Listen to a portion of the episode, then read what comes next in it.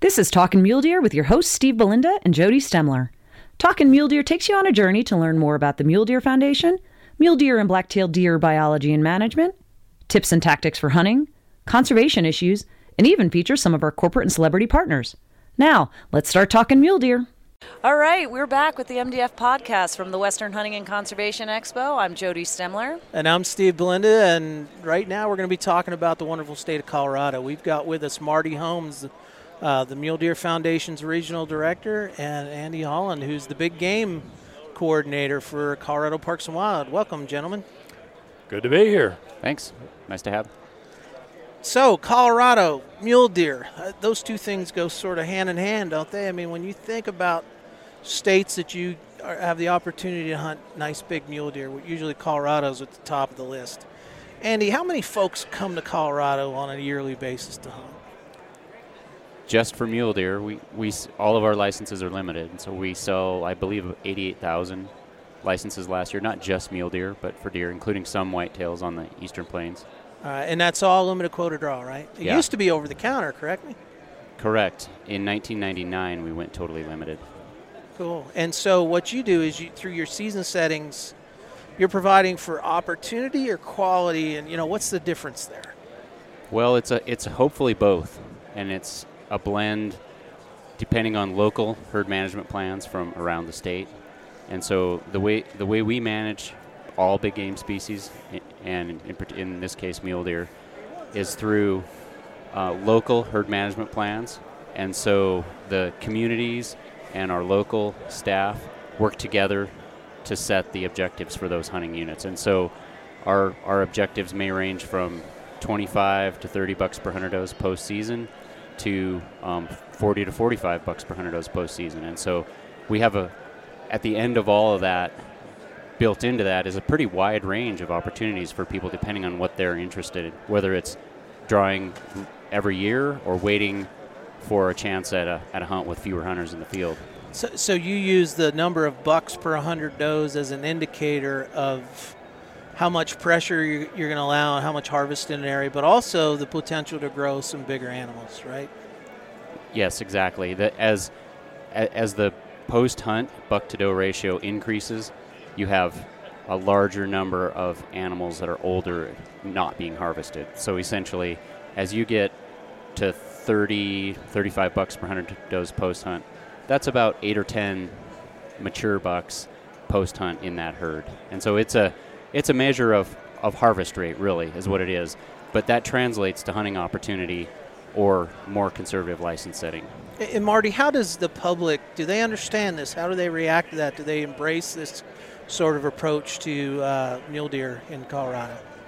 I I honestly don't think that they understand as much as they need to understand about the workings of the allocation of licensing.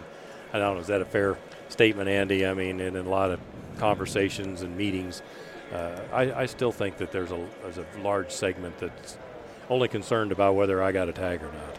I mean, is that fair? I think fair, it is fair. fair Actually, statement? we're we're we just went through a a big internal process to look at our our public involvement portion of herd management management plans, because most people are really interested in kind of where the rubber meets the road, how many how many licenses are in the quota and if they're going to draw. And we're tr- we really want more people involved in the bigger picture herd management planning effort to have input in how we manage these herds. We manage for the public and for the hunters, and and so by having more input in in the herd management planning portion, that translates to license setting and and differential harvest rates and all that stuff. That I, I kind of agree. We we have a lot of hunters that um, that do trust that we're we're managing appropriately for, for the big game animals in Colorado, but we definitely want them to be more involved in, in, in management planning. Now, Jody, I know you're from Colorado and you apply for tags. Do you, uh, with given your background in conservation, I. I I believe you understand this stuff, but, you know, is there something we can be doing at the Mule Deer Foundation to help people get more involved? I mean, you know, speak to me as a resident of Colorado. You know, I, I, it's hard to say um, because I do understand what you're going through from a deer management perspective. So our family gets that, but it still can be really hard when you're not drawing that tag year after year, or you're collecting pref- preference points and the preference point creep goes up and you can't draw that place that you had last year because it drew at nine and you now have nine points and now it's drawn at ten. That can be really difficult. And but having those opportunities for the public to come in and, and, and be part of that process and understand that. So if there's ways that, uh, that, that the, the public, and maybe this is something we need to do down the line as well on podcasts, is talk through about exactly how this process works. It can be tough from, um, you know, because all you want to do is go out and hunt your mule deer. Um, and, and but at the same time, you also want to see some big animals. You want to have the opportunity to get out there um, and, and hopefully harvest a trophy buck. We still have them, but it, it, it can be hard when you're not drawing that tag. Yeah, I mean, I see the pictures every year, and Colorado produces some whoppers. But, Andy, I think it was said one time in one of our mule deer working group meetings that people want more bucks and want bigger bucks. Is, you know, is that a sentiment that you hear all the time? Yeah, I mean, when we survey when we survey hunters, it, you're exactly right. This, it, unless you really pin people down and make them make choices in the surveys, which we do try and do, they want more uh, more deer and bigger bucks, and they want to hunt every year, and then they probably um, don't want very many people, other people out there too. So we have and you to. You can't have all a, of that all at the same time. It's a, it's th- like, th- those three or four yeah. are not uh, non-competitive there. Yeah, it, it pick two, right? Yes, Here's right. the four options. Pick two. Well, how do how do folks feel about do, do you shoot those? We do Colorado? In herds that are at or above population objectives. We absolutely do, and it's a very female harvest is a very important component of our of our deer and elk management.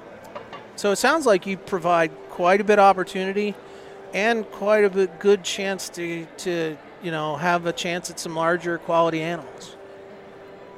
Yeah, and again, we have such a wide range of buck-doe ratio objectives around the state that I think if people are willing to take a step back and look at the range and the options they have, they can navigate that. But like Jody said, um, it's a moving target on the points and, and for especially the higher Um, higher demand, more limited opportunity hunts, uh, demand far outstrips supply, just because there's all these trade-offs that, that we deal with as as wildlife managers and as public and as hunters. You know, it's it's all trade-offs with, do I want to hunt more often or do I want fewer people in the field when I get there, and do I, am I willing to wait? And, you know, hopefully hopefully people are willing to or, or able to hunt other species if they for some reason didn't draw a deer license that year, you know, like over-the-counter elk. Um, or or a doe license or something like that. Or and a turn back, where the, the yeah, reissue, re- reissue mm-hmm. tags where somebody turns their tag back. Yeah. Sure, yeah. So, well, well I'm real glad a- people like Marty are working on this, because oh. I've worked with him for a few years, and you know he's top quality, and I, I'm Andy. Or Andy, yeah, sorry. Marty, you too. all sorry. Yeah, yeah. They're all good. I didn't know I had another job. But, but we all, the other part that is important to recognize is Colorado has had a declining deer population. We have the West Slope Mule Deer Initiative that um, has grown to, to try to work there. There's some places where they're doing fine. And last year, the Gunnison Basin had a tremendously difficult winter, um, lots of deep snow, and, and there was a lot of winter kill uh, and road kill because they were pushed down to the highways. So so that's another recognition, is this is a very dynamic issue. Population dynamics within a mule deer herd can well, change. And human population, and too. Human and population, Andy yeah. was talking about what people would desire, what hunters and sportsmen that put in for licenses desire. You got to remember that we're we're a high growth state right now. I mean, the last commission meeting there was a presentation made by the C P W's uh, information office that uh, said that there's eight thousand people a month coming into the Denver area on an average.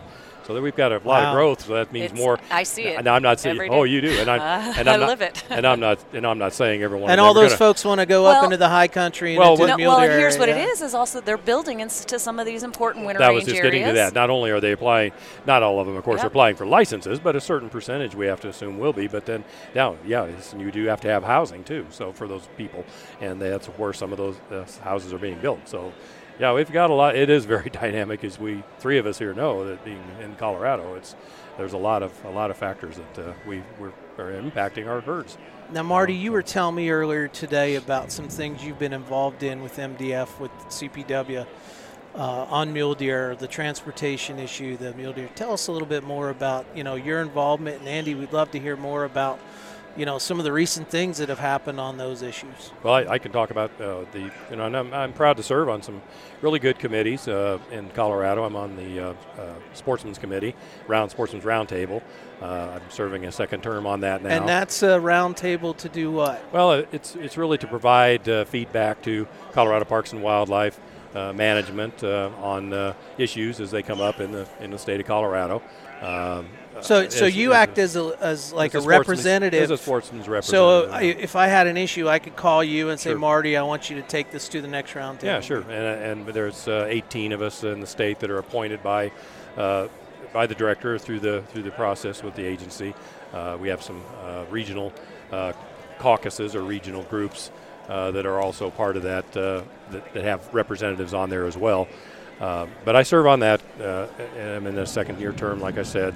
Um, also on the, uh, uh, what's called the co-op, the Colorado uh, Outdoor Partnership. It's a, a group that was formed a couple of years ago under uh, Director Broshide's vision to uh, to get folks talking at the table about uh, uh, the impacts of uh, outdoor recreation and this growth in Colorado uh, and the impacts on the wildlife, um, on wildlife populations, wildlife habitat particularly, uh, and uh, again, that group is to d- discuss how we can find funding from other more non-typical, non-consumptive groups, not just through licenses. Through So through M D F is definitely adding their so, voice to the conservation yeah, I, I, discussion. I, I'm one of actually out of forty on that committee. Uh, there's only three of us that are actually with the um, with the uh, pay-to-play, if you will call that, groups that are actually, you know, funding and paying well, for licenses. And funding so. is a tough issue. You guys have been. Um, yeah, that's another know. topic we'll get into, yeah. I guess. So that's so that group uh, I'm part of, and then uh, I'm on the steering committee for that group. So I am the uh, only sportsman's representative on that. We have about a seven-person steering committee that uh, just met here recently.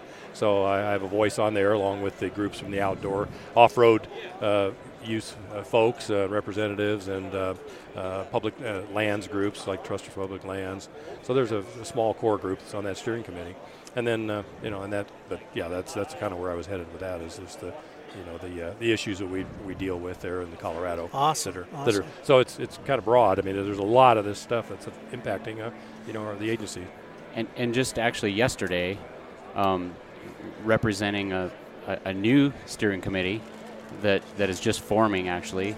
We we invited uh, Mule Deer Foundation and, and Marty in particular to represent Mule Deer Foundation and, and hunters on a, a Wildlife and Transportation Steering Committee in Colorado that's just being formed. And that is, Jody mentioned the West Slope Mule Deer Strategy. And so one of the key, um, one of the key, I, I think, important things that came out of that West Slope Mule Deer Strategy was A rec- recognizing a need to improve collaboration between Colorado Parks and Wildlife and Colorado Department of Transportation to the end of um, reducing highway collisions, improving human safety, and at the same time maintaining connectivity and wildlife tra- uh, corridors through these busy travel um, travelways that are just getting busier in Colorado. I mean, it's a it's a need, and so Um, we had a uh, Wildlife Transportation Summit last June that was sort of kicked this whole effort off, and we're keeping this momentum following the Highway nine um, overpasses right. that we're really excited about. Yeah, let's let's talk about that, because I drive that corridor a lot. We sage grouse hunt out there and spend a lot of time up in the Northwest Corridor part of the state. So Highway nine used to have tremendous... tremendous mortality of, of deer um, that were migrating down across the, the highway there, and really? and through a partnership with the with C D O T, right, and a private landowner private in the area, we've added you've added some underpasses, overpasses, and fenced. And if I'm not mistaken, I've just seen something recently that it's a ninety percent reduction in mortality yes, on that road. Significant reduction. Real significant. There's two, I believe, there's two overpasses and six underpasses in that roughly ten mile stretch. And it's pretty impressive. I've seen pictures. I've seen pictures of the deer crossing on those underpass, and I've seen a picture of a, a, a moose. moose, moose yeah, lion. moving yeah. across oh, wow. one of those. It's yeah. pretty cool. Over the I top. know. I know. I drive from Bags down to Rifle quite often, and I, I would love to see something done on that stretch of highway. Well, that's yeah, and on the flip side, when we were out elk hunting, way out out by Craig and Maybell this year, driving in the evening after hunting, boy, that was. That's scary times well, uh, that's because ex- those animals are moving. That's exactly where we're trying to go on this on this steering.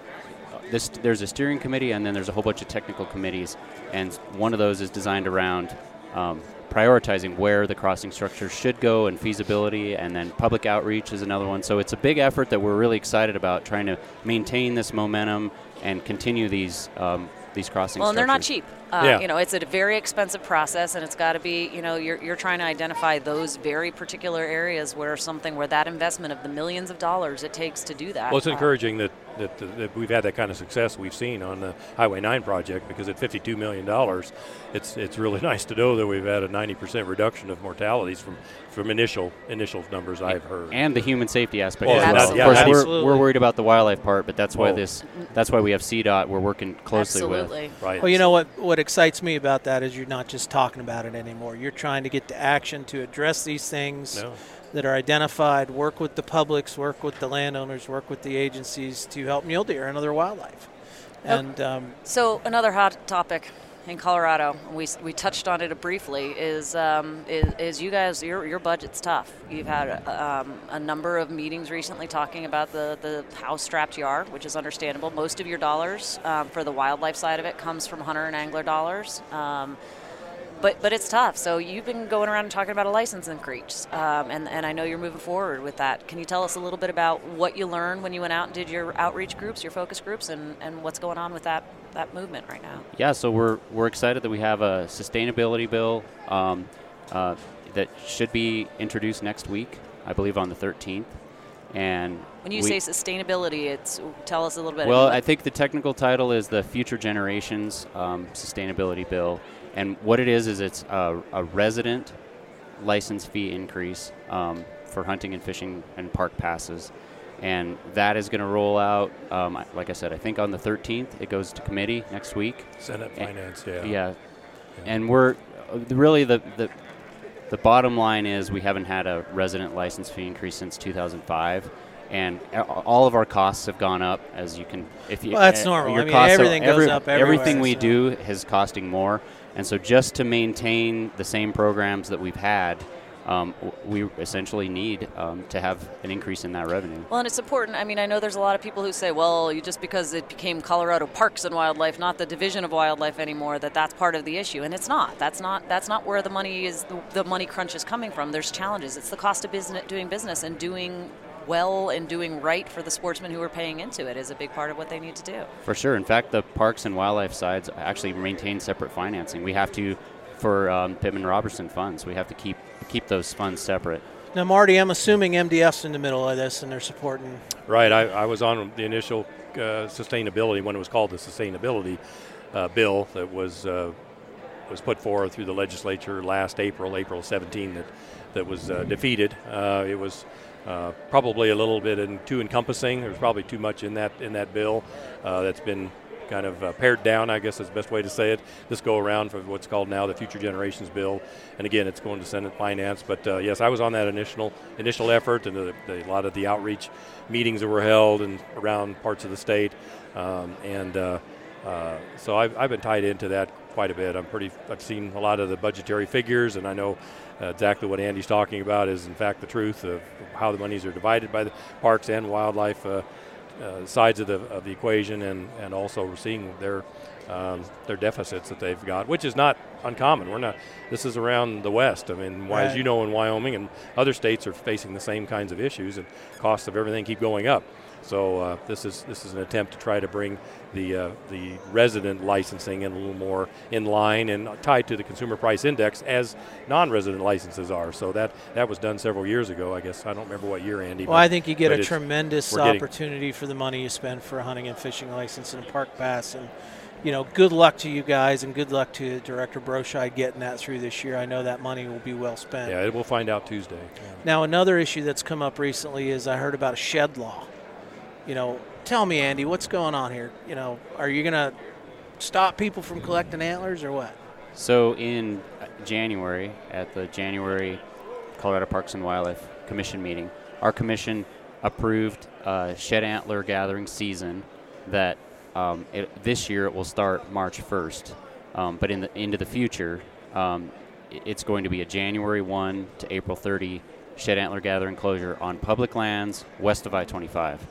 And so private lands, it, it doesn't it doesn't affect private lands, and it doesn't affect the Eastern Plains. It's west of I twenty-five. So what prompted this? I mean, well, the the main thing we're trying to do is reduce disturbance of wintering big game animals. These animals are under nutritional stress, and every um, every time they're disturbed, they're they're not foraging and they're not resting, conserving um, body fat to make it through the winter. And so and they're using energy to doink off and yeah. get away from you. So, yes, right? so for sure. So, you're so what you're asking is basically to leave them alone for a while so that we can carry them forward to the next year. Exactly. Yep. The uh, we we we fully support the activity of people getting out and gathering shed antlers. We're just trying to keep them.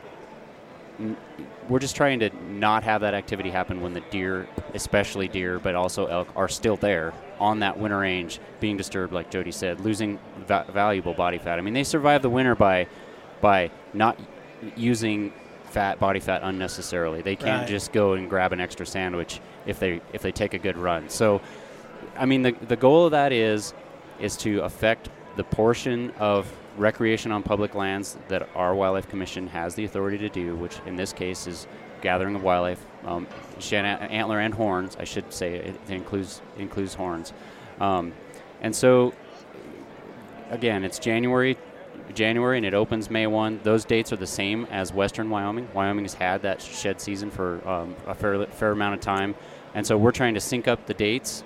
Um, because they both biologically make sense, and they make sense from a, a standpoint of, you know, that people move it around right. for opening days and things like that. And you're also respecting private property rights by only making it apply on public land. Correct. Now, I remember seeing at one point that you're talking about a shed hunting license as well. Is that something that's still moving forward, or is that uh, was that moved on at that Our point? Commission discussed that, but in the end they decided, um, let's start with the season, and and we can continue to discuss the commercial aspects and the, the aspects of, of actually a license to participate in that at a, you know, at a later time. And Marty, how did uh, M D F members react to that?